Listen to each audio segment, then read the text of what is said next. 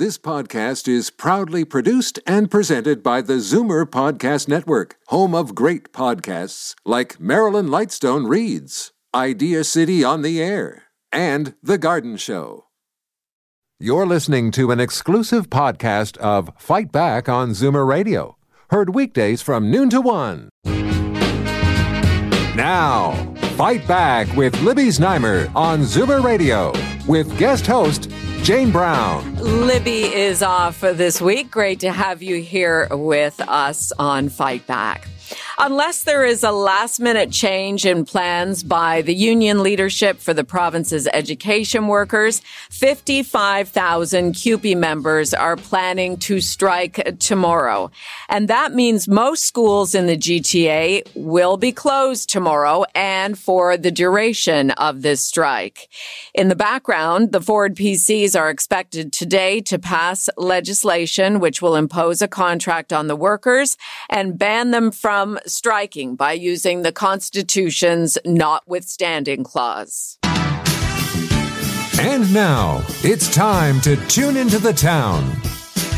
Let me introduce our tune into the town panelists. Lauren O'Neill, senior news editor at BlogTO, joins me in studio. Former Toronto City Councillor and Deputy Mayor Anna Bailão is on the phone, as is David Crombie, former mayor of Toronto. Hello to you all.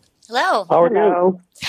Well, certainly this is more of a provincial issue than a municipal one, but it affects everyone in municipalities across the province, especially for people across the province who are responsible for taking care of children, whether it's grandparents, parents, guardians. Uh, and it can be expensive as well if you are working and you rely on the schools being open so that uh, your children will have a place to be during the day. What are your thoughts on how we got here and how to get a resolution? David, I'll start with you. Well, I think it needs to be said that this is a tragedy that could be avoided, it could be avoided by both sides. I, I don't understand why it's not moved moved in a, in a certain direction. That direction should be. Well, let me say first of all that that the, the, the province, uh, by by talking about the, the notwithstanding clause, has transformed a labor dispute into a constitutional issue, which is bizarre. They shouldn't be doing that. They're using it like it's taffy. Uh, the, the, the notwithstanding clause is a very important part of the Constitution and shouldn't be used in such a way. The way out seems to me, and I don't understand why it has not happened, is that there should be compulsory arbitration between the two. If the two sides can't get together, then compulsory arbitration should be applied. And secondly, uh, the, the, the province should then withdraw its rest of the on the union that it's going to take away its striking rights. Lauren, what do you think? I think that it's really dangerous to talk about taking away workers' right to fair and collective bargaining. uh, Bargaining. I mean, I understand what parents are going through and what children have gone through in the last couple of years missing school.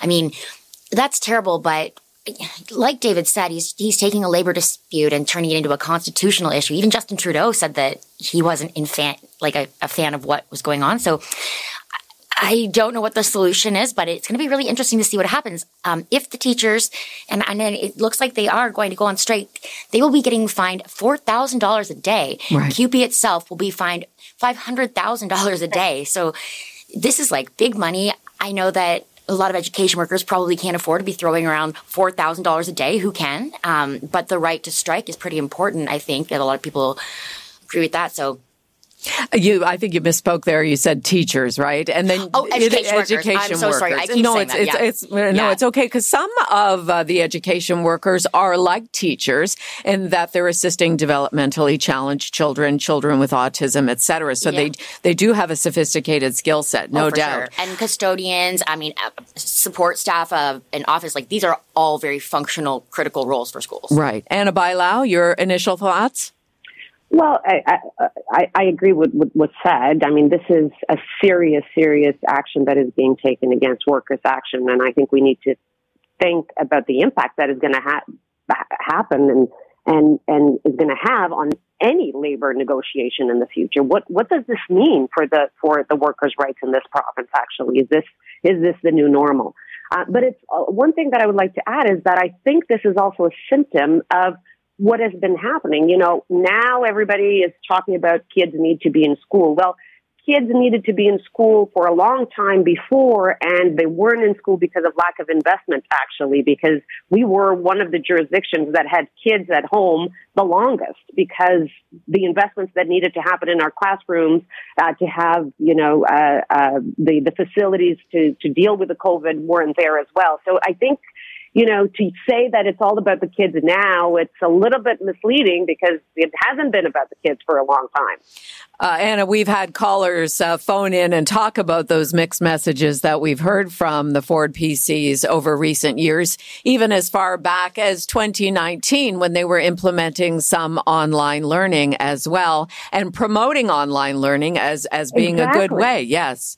Uh, and, and the phone lines are open. If you'd like to get into this discussion, it is gripping the province. Absolutely. This is the hot button issue. Numbers to call are 416 360 0740 or toll free 1 866 740 4740 on the parts of the board. So let's just start with the TDSB, the TCDSB. David, is it a good idea to actually shut down the schools uh, in the event of tomorrow's strike?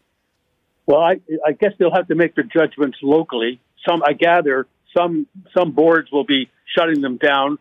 Some boards will keep be keeping them open, and I think they're just making the judgment on the basis of their resources uh, available to them. That if they don't have the resources, they can't open them. Some may have the resources and will. Uh, so I, I, I think they'll have to leave it to their to their judgment. Uh, but I think that it's in the hands of, of the of the province and the union to to, walk, to talk through the mediator and and have the mediator bring them together and do and, and, and bring about a, a, a, a an agreement that says uh, that there will be compulsory arbitration. The schools can go forward while while the arbitration is being done. Uh, and secondly, that the, the, the province pulls in its horns and and and and, and says, look, we're, we should not have used the the uh, uh, such a powerful weapon as the notwithstanding clause, and we withdraw it. That will make the peace. The kids will go back to school, and we can go back and be more sensible again. Well, to that point, Lauren, is this a question of who blinks first? I mean, why not call off the legislation and also call off the strike until there is a negotiated settlement? Well, I mean, that's the question, right? Why aren't they taking the more logical, peaceful way um, than being so disruptive? Um, in, in, terms of the schools closing on Friday, I think that some of them might have to because of all this editorial, um, sorry, editorial educational support staff staff, early childhood educators, and, and, things like that, they're critical to running these schools. And I think it's also, you know, the boards are showing solidarity with their workers as well if they're going to be shutting down the schools um, and kind of showing solidarity for their right to strike.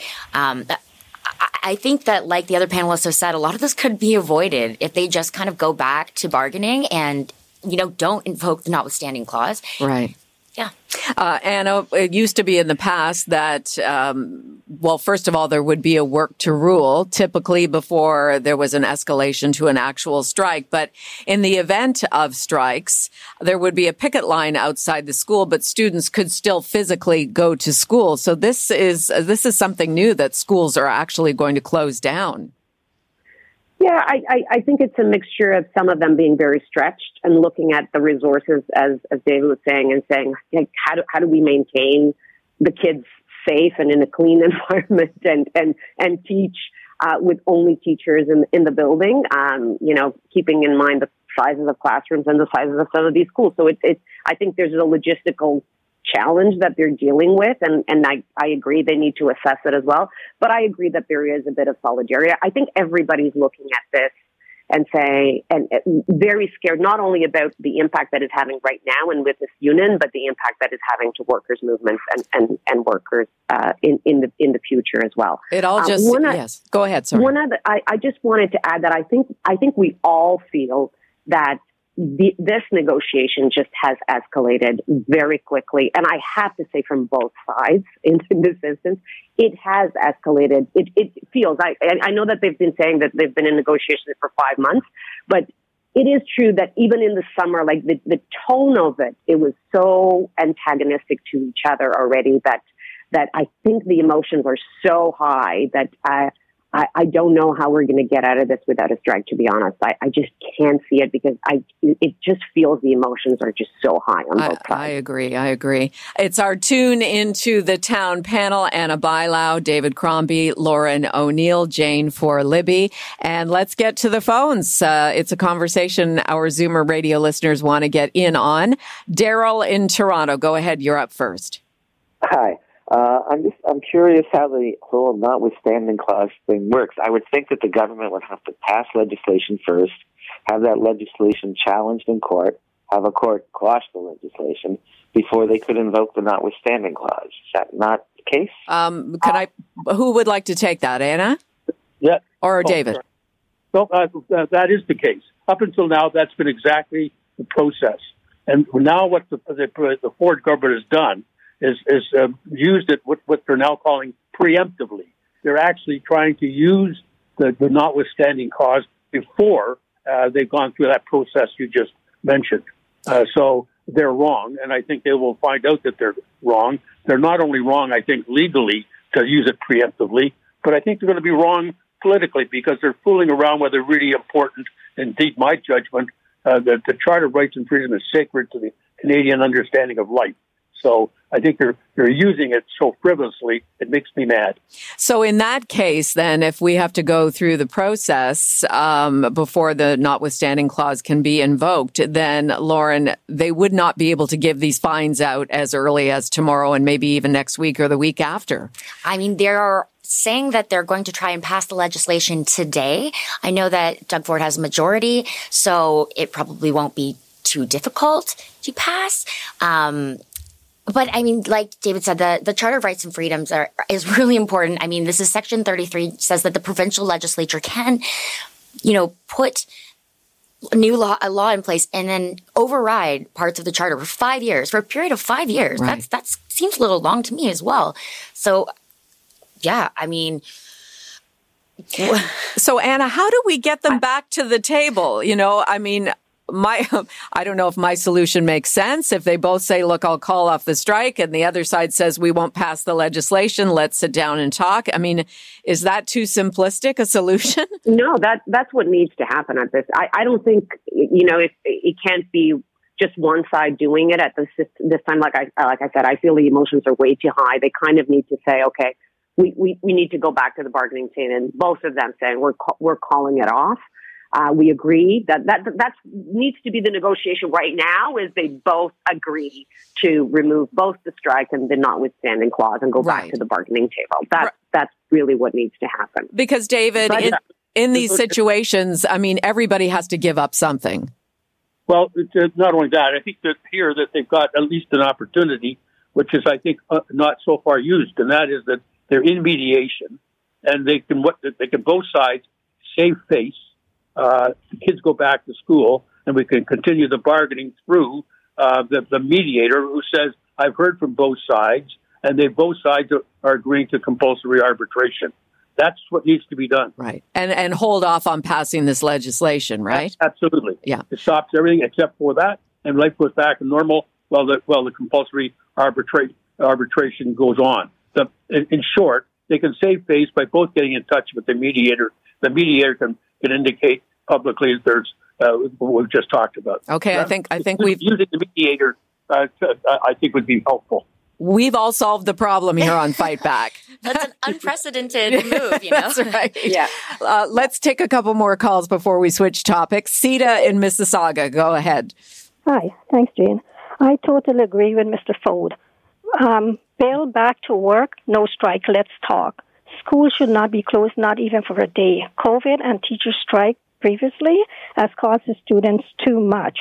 Uh, everyone deserves a raise, but they're asking for too much, considering they are getting 10 loose days they, they can be paid six day, days off, a good government pension, and are being paid over minimum rate wage starting from $25 to $40 per hour. Sita, we appreciate your opinion. A lot of people share your thoughts. Uh, let's go to Ron in Guelph. Ron, go ahead. Um, I'm having a hard time. Can you hear me at all? I can, Ron. Yes. Okay. Um, I alluded to this on Monday. Um, this is what I call the um, the dog and pony show for over 30 years involving educational workers. I agree that the teaching assistants deserve more money without question, but um, this isn't. I, I think that the, the best answer going forward is to make all of these things essential workers and then get away from this because we go through this every three years between the teachers and everything else. And it doesn't matter what government we've had in power. It started with the NDP and then Mike Harris and then Dalton McGuinty and every government seems to have problems with the uh, teachers unions and the CUPE union. Okay, well, I can't hear you all that well, but we get your point. Absolutely. This does seem to be a systemic problem, regardless of who's in power. Okay, let's change topics here with our tune into the town panel and speak more specifically to the city of Toronto. A city of Toronto staff has put out a survey asking what the general public thinks regarding their Cafe TO program and how it might be improved for future years. So they want to hear from restaurant operators, customers, the general public, um, a lot of people who drive in the city. Uh, Lauren, not happy about Cafe TO because it does take up that curb lane. But on the other hand, it's been a wonderful solution to staying outside and eating in restaurants during COVID. You know, it's sustained a lot of small businesses that otherwise would have been completely shut down. I think that well, there are two different, there's sidewalk cafes, which are on the sidewalks, and then curb lane cafes. Those are the ones that I think drivers take up issue with. And, and as a cyclist, it's also kind of terrifying to be going between cars and a little a curb lane um, patio. But at the same time, it's added so much vibrancy to the city. A lot of people really seem to enjoy it. Um, I personally just took this the survey, the City of Toronto's survey okay. this morning. It Good. Took, it took me about seven minutes. Um, and what do they ask you? They just ask, what are your thoughts? You know, are you a pedestrian? Do you bike? Do you drive? Um, and how has this impacted you? And kind of like, do you find it easier to get around? Do you find that there's more congestion? Um, do you listen to live music on patios? And then it asks you which neighborhoods um, that, and you can like give them detailed feedback as well. It's multiple choice, but then they have all these forms like, tell us more. So, well, that's great that you did that. uh, and Anna Bailão, you probably knew this was going to be happening before you left City Council. Yes, I mean we did it last year as well, and this was a program that was in in response to uh, uh, the the struggling that restaurants were going through, and we were looking for ideas and ways to to to help them out. Um, but it was very successful, and it's very successful because during the pandemic, something happened that people are enjoying the outdoors and our public spaces in very different ways and enjoying it a lot more. And, and so we had the benefit of helping small business, business, uh, benefit of having more people, uh, outside and, and wanting to, to use more of our, our public space to, for their enjoyment.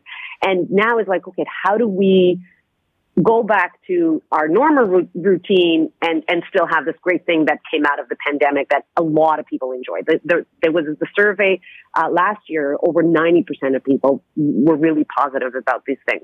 Now, we've heard several comments that, you know, they need to be nicer. They need, you know, people don't like the big bollards and the cement. Like we could do a nicer job at it. Some people complain about traffic. So I think it is important to continue to improve it uh, and and change it to make sure that it continues to be a great program in the city of Toronto. Uh, David, what do you think about Cafe TO? I, I think it probably was one of the more positive things that came out of the pandemic. Oh, absolutely. I I, I think also we, we should keep in mind that this is historic. Uh, what's been going on for the past couple of years, and will go on for the next couple. is an historic transformation of the of the use of our streets, and and and all change that's really important and big um, takes time and there's lots of discussion. But I have no doubt that it was on the right track. The city did the right thing. I would agree with those that we should, the, the more we can understand that it's more permanent, then we can make them look better because right now they're, they're very unattractive. But right. on the other hand, they're very popular and they deserve to be used. So I'm hoping that it will, the city will move over the next very short while and, and uh, begin to have standards for what they look like because they look pretty crummy right now. That's a good yeah. point, Lauren. Um, yeah. And as a millennial, and you're you're out on the town a lot. Uh, how much was the concept uh, embraced by your generation? Oh, huge, huge! Especially when bars and restaurants were still closed indoors. People were so happy to just have a place to go out and socialize. Um, and now we all love it. It just animates the pub, the outdoor public space so much. Um, and, and, still, like I, I was talking to someone last night who has a restaurant on Ossington. He was saying that like what it did for their business was great. They had a curb lane and an outdoor sidewalk patio. And it, it just feels like not Europe, but it does, it feels like a more like communal neighborhood space. It's so nice. So, I mean, the neighborhood I live in, like Trinity Bellwoods, Ossington, it's pretty young, a lot of young people who like to go out and eat and drink. So it's, it's just a really good vibe all over the place when, when it's, uh, patio season. and a final comment on Cafe TO before we move on. I, I think that it, it transforms certainly certain parts of the city. Uh, Laura spoke about Ossington. I mean, I, I think that's one of the best examples of where Cafe TO worked so well. Um, it, it, it was amazing to go through the streets and, and just see everybody really enjoying it more more of the neighborhood, more of the community, more of the of, of, our local businesses and supporting it. So I think this program has great potential. I agree we need to do a much better job of making it look nicer. Uh, I think as the, the time goes by, that's what's going to happen. Um, and and I'm I'm looking forward to continue to be able to enjoy this in our city. Okay, it's our tune into the town panel. We have time for one more topic with Anna Bailão, David Crombie, and Lauren O'Neill. We learned this week that pedestrian traffic on our downtown streets in Toronto reached pre-pandemic levels, and in fact reached pre-pre-pandemic levels because when we looked at uh, the weekend of Thanksgiving, the long weekend, more than half a million people walked along Yonge Street downtown over that long weekend. That is a higher number than in the same weekend in 2021, 2020, no surprise, but also the same weekend in 2019. Uh, so, David, the, the people are back. They are downtown. They're at the Eaton Center. They're, you know, using those cross diagonal crosswalks. They're, they're out there. That, absolutely. And it's a, it's a pleasure to see. It's the ballet of the streets back with us. It's a, a, a delight to see it. So I, don't. I know it's uh, harder for some people, but in terms of the, the the the care the care of the streets and making sure people are safe and so on. But um, if you ever walk through cities where people don't use the streets anymore, you're always glad to see heavy use of streets in Toronto. It is quite remarkable, Lauren. Uh, Myron and I pulled up to the intersection of Yonge and Dundas not that long ago, and the crisscrossing pedestrian crosswalks and the buzz, you know, for those 30 seconds that people, I mean, it's really quite something. And, and I know it's not um, solely here in the city of Toronto. Other cities have implemented it as well, but that seems to be a very effective way of getting people to other sides of the street. Yeah, the scramble yeah, the got, scramble. You know, they've got a Shibuya crossing in, in Tokyo. I've been. It's one of the largest of its kind in the world, like that. It's it's just like the Yonge Dundas one, and but really, really big, and like the energy going through as people are going through this big scramble um, is so exciting, and I love that about Yonge Dundas Square. I mean, I didn't need a survey to tell me that pedestrian traffic was up in that area. um, I, I always call it sidewalk gridlock or pedestrian congestion when you're walking and you're like, oh, okay, wow, there's a lot of people, but. Uh, you know, it is, despite the fact that sometimes it can be like, uh, harder to get around fast. I'm, I'm, a really quick shopper. I like to speed around and I'm like, okay, uh, lots of people, but it's also really nice to have that vibrant energy back. And yeah, I, have seen people do like wedding photo shoots, engagement shoots in the middle of that crossing at okay. Dundas Very Farther. So it's really fun. Not surprised. Anna? Well, I, let me tell you, I, I did go to City Hall in the middle of the pandemic a few times and it was quite depressing. So I am thrilled to be able to walk through the downtown and see the uh, the, the, the the all those people on the sidewalk. Uh, and I keep thinking too the impact that is going to have on the local business, but all, all, also on the cultural institutions, sports venues that we have downtown. All this that it to me, I say, okay, they're they're back.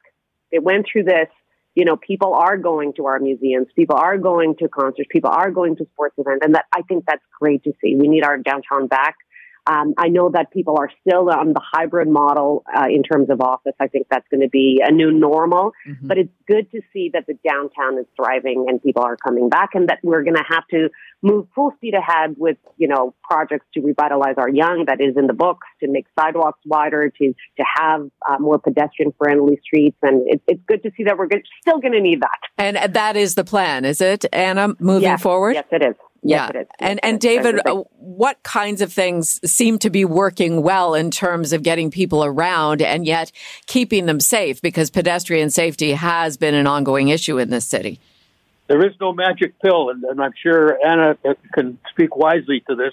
Um, the fact is, we now have more ways of moving around, more vehicles in use. from motorized scooters to look like motorized skates.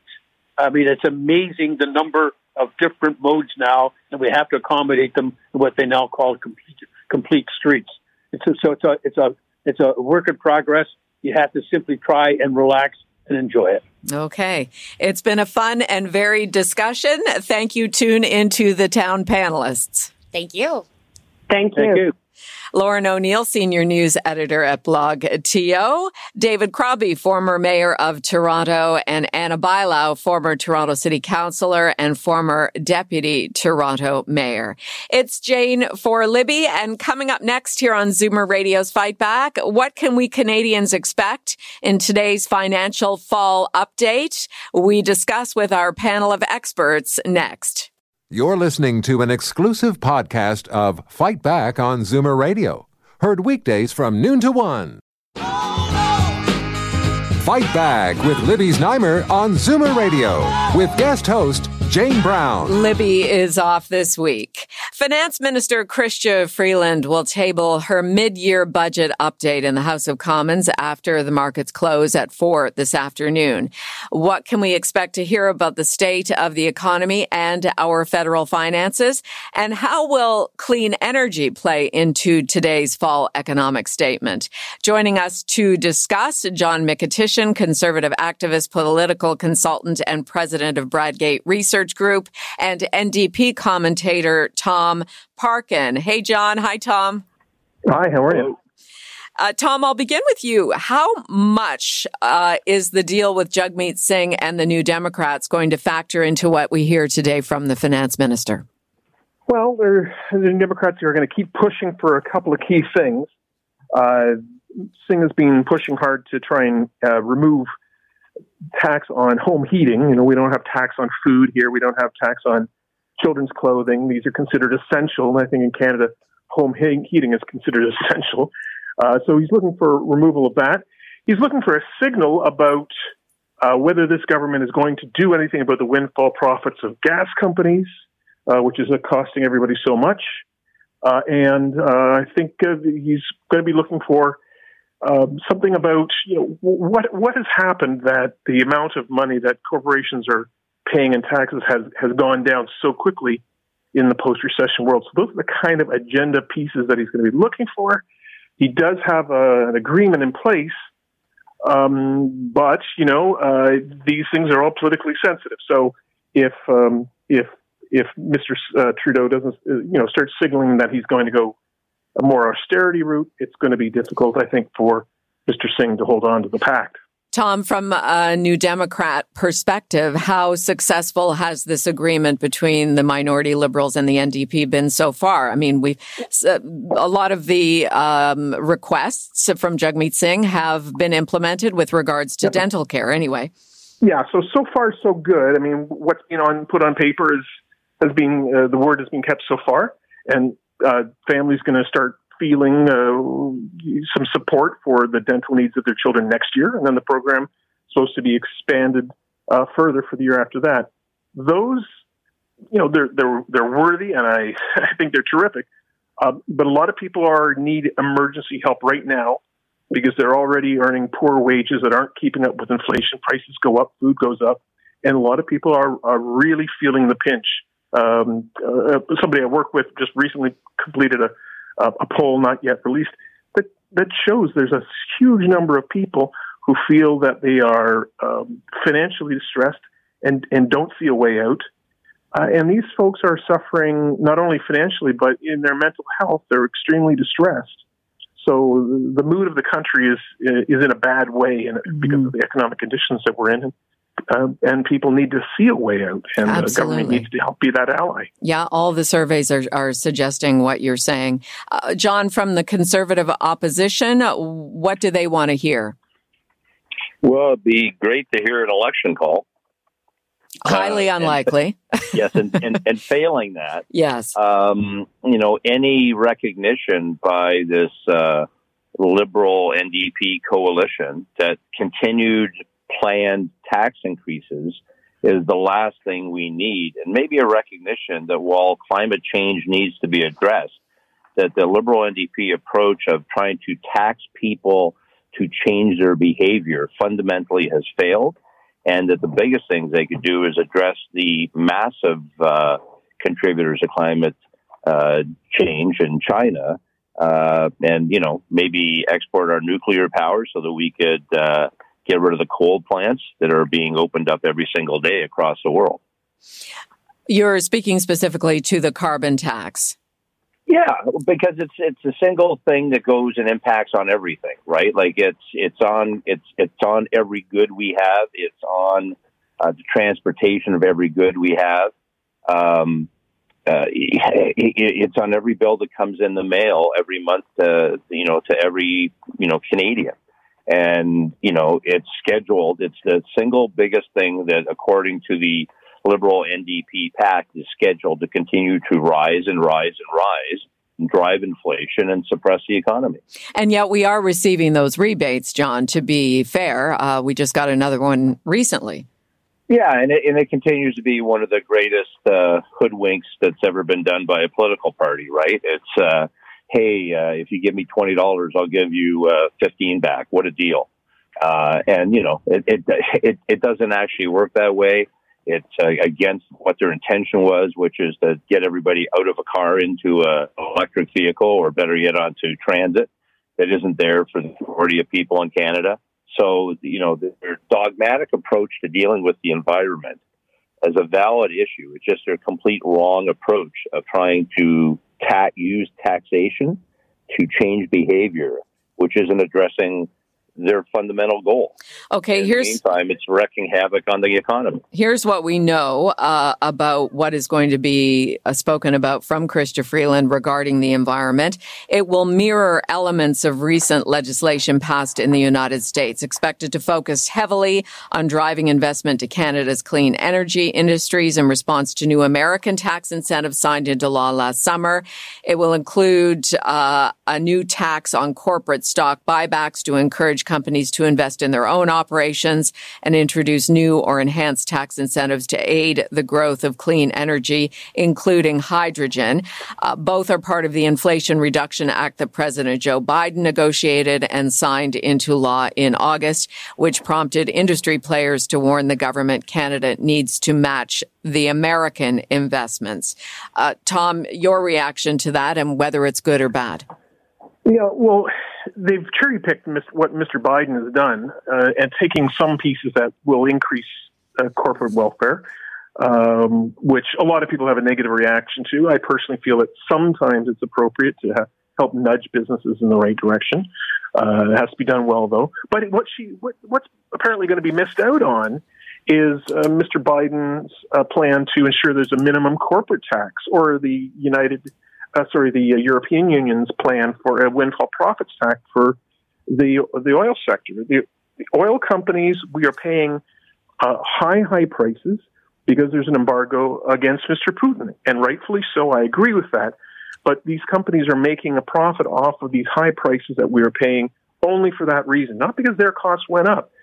European Union is putting a windfall uh, tax on those profits to return that money to the consumers who are struggling with those high prices. That is driving inflation uh, for personal consumption, but also, you know, every step along the supply chain uh, involves transportation that involves fuel prices. Uh, and here in Canada, we saw a report from the Canadians of Tax Fairness that uh, the amount of uh, tax avoidance amongst the largest Canadian corporations has doubled to $30 billion, $30 billion a year in missed income from about $13 billion a year before the pandemic. So the, the corporations aren't paying their taxes, uh, and the Europeans are trying to do something about that. The Americans are trying to do something about that. Um, where is that in Ms. Uh, Freeland's plan? So she's cherry picking to do only one side, to give more money to corporations, but not all, uh, not also ask those who aren't paying their tax to start paying it, or those who are making windfall profits to, to pay some of those back to us. John Mykytyshyn, uh, what we know in advance about uh, elements of the legislation in the U.S. coming to fruition here? Well, I, I think it's you know more you know they're trying to to control the economy by not having you know to maximize the opportunities that Biden has done. But if you look at how successful Biden's being in the United States, I'm not sure, uh, you know, two weeks before the midterms, or I guess a week now, uh, how successful uh, his policies have been in general. So, you know, it's it's it's a budget that doesn't do what is fundamentally needed right now, which is help average Canadians. Okay. Uh, we know that uh, there will be some information on the state of Canada's economy, on our federal finances, uh, plans the government may have. Uh, the Trudeau Liberals, they're in a position which is slightly further ahead financially than other developed nations in terms of inflation. Our most recent annual number was 6.9. I think that is uh, among the lowest in the G7, certainly, and a stronger than expected economic recovery driven up uh, by government tax or that the stronger than expected economic recovery has driven up government tax revenues. Uh, are we on the right track, Tom, with regard to uh, trying to bring down inflation? Well, uh, I think uh, the, a short answer to that is in a way. The answer is in a way. What we've done is we have, uh, governments have by and large not addressed um, inflation. There's been no real effort to control prices, even though there's been a lot of uh, economics economist evidence that uh, there is uh, an element of greedflation going on where companies are increasing their profit margins using inflation as a shield for that, an excuse. So there's been no action for that, and they've really abandoned the the fight to the Bank of Canada, who has uh, which has one tool, and that's interest rates. So the question at this point is, you know, how damaging, uh, how much damage are we willing to do to our economy, and who's going to pay for that? Uh, to, to to rein in inflation that government won't do. Uh, I will be interested to look at the numbers that they put in the fall economic statement this afternoon to see what is the expectation around growth of our economy, because uh, you know certainly more and more uh, economists, even bank economists, are, are, are saying a, a, recession next year and higher unemployment is almost inevitable. So it's nice to get high government revenues when things rise, when the economy is strong, but if we're heading downward, then of course people's needs become greater, and uh, and, and they are not working as much, not providing as much tax revenue. So the the budgetary situation can shift uh, from surplus to deficit or larger deficits. So that's uh, it's, a, a, I think an important question about um, you know how much damage are we willing to do to our economy uh, to fight inflation that we won't fight with that government won't fight, um, and and how much uh, when the bill bill comes in um, will uh, will there be an effort to um, really address, uh, you know, impose austerity rather than as we usually do during a recession is to try and assist people. Uh, so to, you know, to stimulate the economy and try and rekindle growth. Sure. Uh, and to your point about greedflation, uh, we will be speaking about that in our final segment today with regard to the three big grocers. So hang in for that. It's always a hot topic here on Fight Back. Uh, John Mykytyshyn, a final comment to you about uh, what we're expecting to hear regarding our finances, outlook for the economy, inflation control, etc. Uh, not enough. Uh, I don't think the Liberals will do what they need to do, and I think that uh, Canadians will be disappointed. And I think we're with the uh, Liberal NDP coalition sailing into 2023 uh, with a recession. Well, let me ask you this then. Uh, with a brand new leader, the Conservatives under Pierre Poilievre, uh, what is he suggesting moving forward if he were in the same position? I think he'd tackle the, the, interest rates and you know, he he looked for the first available opportunity to have this go to the Canadian public so we could get a better government. All right, we will leave it there and we will see what happens at four o'clock this afternoon when the fall economic statement comes down. I thank you both for your time. Okay, thank you.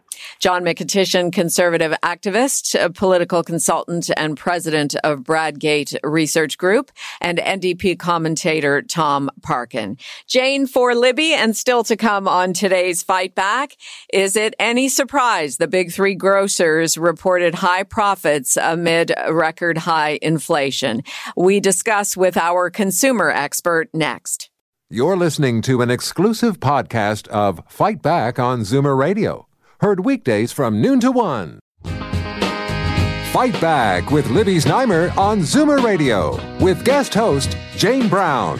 According to a new report from the Agri Food Analytics Lab at Dalhousie University, three top grocery retailers made higher profits this year amid inflation compared with their average performances over the past five years. Loblaw came out on top over the other grocery retailers since it actually made more profits than each of the past five years individually. The company recently faced uh, controversy and backlash over its announcement that it would freeze prices for over 1500 no-name products. A lot of people calling it a publicity stunt. Uh, and by the way, how is it working out for you? Uh, have you noticed your grocery bill having gone down a little bit uh, with the price freeze on no-name products at Loblaw? Numbers to call are 416-360-0740 or 1-866-740 740. Joining us to discuss this latest news, Ellen Roseman, journalist and consumer advocate. Ellen, thanks for popping in to chat with us again.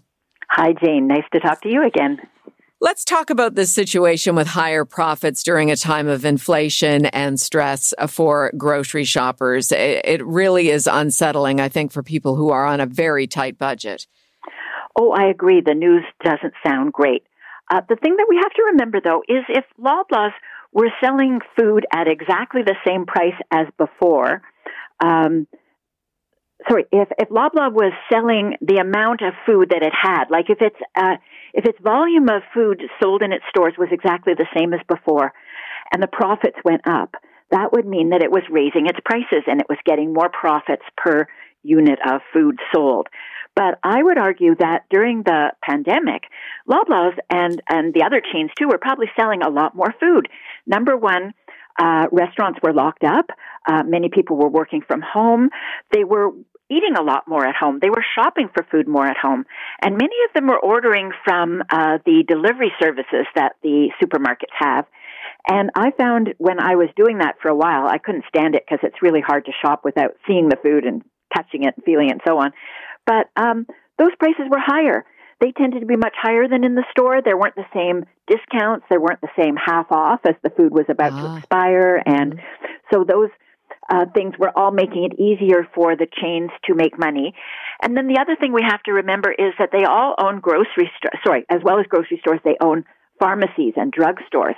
And they sell some food f- through there, uh, which is probably sold at pretty well the same prices, maybe a little bit higher than in the stores but they sell really high profit items in growth in in uh, drugstores such as makeup, cosmetics, hair dye, um, you know, all those over the counter um, uh, uh, uh, cosmetic items are very very expensive, and uh, that raises the the profits. And in this report, uh, the author Sylvain Charlebois talked about the fact that what we need to do, if we can, I don't know if we have the power to do that, is to ask these big companies, Loblaw, Metro, and um, Sobeys, to break down what aspects of their profits come from food and what come from non-food items. Like even in the grocery stores, they will sell very expensive appliances and things like that. Oh, true, true. So uh, to really know what they're making on food, it would be great if they could separate it for us it would probably be helpful for the investors as well because they want to know where the profits are coming from. Well, and, and to your point, uh, it makes you wonder, shouldn't they have had record profits in 2020? Because as you said, we weren't going out to restaurants. The only place we were going was the pharmacy and the grocery store. So that was kind of like a form of entertainment in a weird way.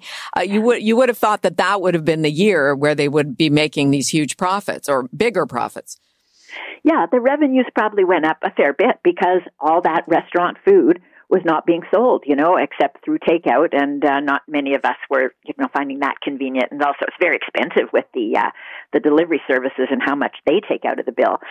So uh, it was it was a time when the supermarkets could be selling a lot more, and uh, they uh, were, you know, more conveniently located. Uh, for many of us, we can't get everything we need to eat at a small independent store because um, it's harder to get at home, and um, you know, it's just not as easy to shop there. So we were probably going to the grocery stores more. And like you said, entertainment, just a way to get out of the house and enjoy our meals more and take out a whole variety of different kinds of food. And uh, in in the articles that I've read, they all say that their profit margin stayed pretty well the same, which is like three to four percent, which is pretty low for retailers. And the reason why it's low is that supermarkets have such a great volume of foods that they can make money even when these profit margins are low.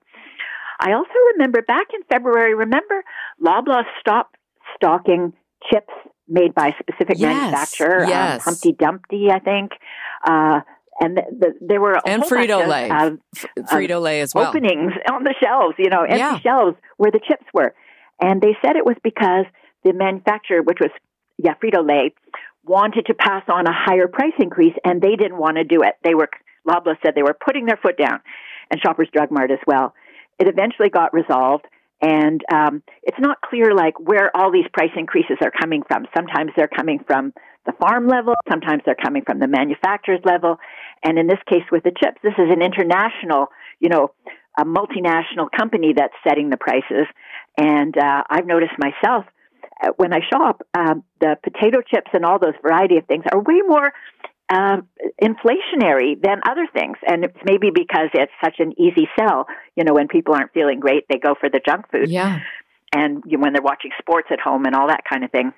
So it would seem then, uh, if, we were doing more shopping and buying more groceries in 2020 when the inflation rate was at zero and now it's at 7%, it would seem that inflation really is a playing a role um, in terms of the prices being higher. But as a result of, of being a grocery retailer, you're in a position where you're taking that inflationary increase, but somehow working it to your own advantage. Um, I'm not sure if that follows, but they're they're trying their best, I think, to try and give us some relief on some of the items that aren't going up in price. Like one of the things that I read about, and we buy a lot of it, bananas. You know, they're still like 69 cents a pound, which Sure. is pretty good, and they're pretty nutritious. And there are some things that have gone down or stayed the same, I'd say. And uh, maybe what they should do is try and you know focus on the things that are still great bargains and bring those to us, and then try when they can to take the you know the highest inflation hit items that are also healthy and reduce them. Uh, and also maybe they can get involved a bit in some of the you know sort of uh, uh, nutrition education we need. Like instead of buying vegetables and fruits when they're out of season and they've traveled a long way and there's probably not that much nutrition when you finally eat them, they should focus on their version of the fresh frozen stuff that we can buy or the the good alternatives that come in cans, uh, so that we can still get you know that nutrition, but we don't have to buy the overpriced uh, stuff in the stores that's fresh or so called fresh. At the end of the day, what actions uh, can consumers take? Whether greedflation actually is playing a role in, in what's going on at the grocery stores in trying to get uh, the best quality products at the lowest prices. H- how do we go about doing that? I think it's important to uh, start price matching. You know, getting uh, online. I think you can probably find out what the specials are at each of the big chains, and uh, the ones that interest you. If you uh, normally shop at chain X and it's on sale at chain Y, and there's a real big difference, you go to chain Y and you tell them that you're a loyal shopper, you're here all the time, but you'd really like to match the price over here uh, because otherwise you're not going to shop at all at this store today. You're going to go to the other one and get that item and some of the other items. So that's something you can do. Um, and just keep uh, uh, looking for coupons and discounts. And also, um, another thing about Loblaws, one reason I think that it might be doing so well is that their um, point system, their uh, PC Optimum, allows you to create uh, discounts on food in a pretty quick way, you know, if you're shopping quite a lot. And uh, you can use those points for gas at, at certain drug, uh, at Esso uh, uh, gas stations. And they have created a loyalty program that is way more appealing than other stores' loyalty programs. And I think Sobeys is just about to drop air miles. So those other ones have to catch up because with the point system, you really can focus your shopping at one chain and get discounts in a pretty rapid way, you know, once you shop uh, regularly. And I don't know about you, but I've really noticed this. And I'm right now looking at my PC Points app. And I noticed that when I open it every Thursday, there are now more deals uh, on unto themselves as opposed to deals uh, as opposed to points being given with certain products. Like now there is a long list here, uh, including on PC Gourmet Coffee, um, uh, ch- no name. Oh, actually, Lay's chips, selected varieties, that okay. old fashioned style bacon, the thick cut, which was up to I think around eighteen dollars. Uh, my app today says it's they're on sale for ten eighty eight. They've got cheddar here and then they get into the points. So okay. I don't know. To be fair to Loblaw, are they trying extra hard since they got the flack for um, the the no name uh, publicity stunt? that probably uh, made it, you know. Uh, uh more likely. Uh, I did hear uh, Sylvain Charlebois, the professor who was talking about uh, Loblaws. He's been doing this for a while and about the greedflation. He said that the Loblaws freeze on no-name prices uh, which is 1,500 items, is bigger than any other grocer around the world that he's seen that is announcing a price freeze. There's more items there than usually it's more like 100 or 150 items. So, but still, I don't know if that would create, uh, uh, you know, a big a discount. But the nice thing about the Loblaws points is that they use artificial intelligence to give them a sense of what you're shopping for. Mm-hmm. So they're always giving you discounts on stuff that you're buying all the time. And that makes it much more attractive than some that are just across the board in, um, decreases on things that you may never buy. Right. No, I'm a I'm a big fan of it and I feel like I say to my husband sometimes, I feel like I'm getting around inflation because of the PC Optimum program and also buying the products that are on sale every week. So if broccoli's on sale, that's what we're having this week. If it's cauliflower next week, then I buy the cauliflower. I try to stay away from buying the full priced items. Yes. We also have started looking at the half price items that are reaching their expiry date, like right. bread and uh, right. uh, sometimes meat or fish, or cheese, and eating yeah. them that night because those are great deals. Yeah, they absolutely are. Uh, Ellen, it's always a pleasure, informative and entertaining. Thank you for your time.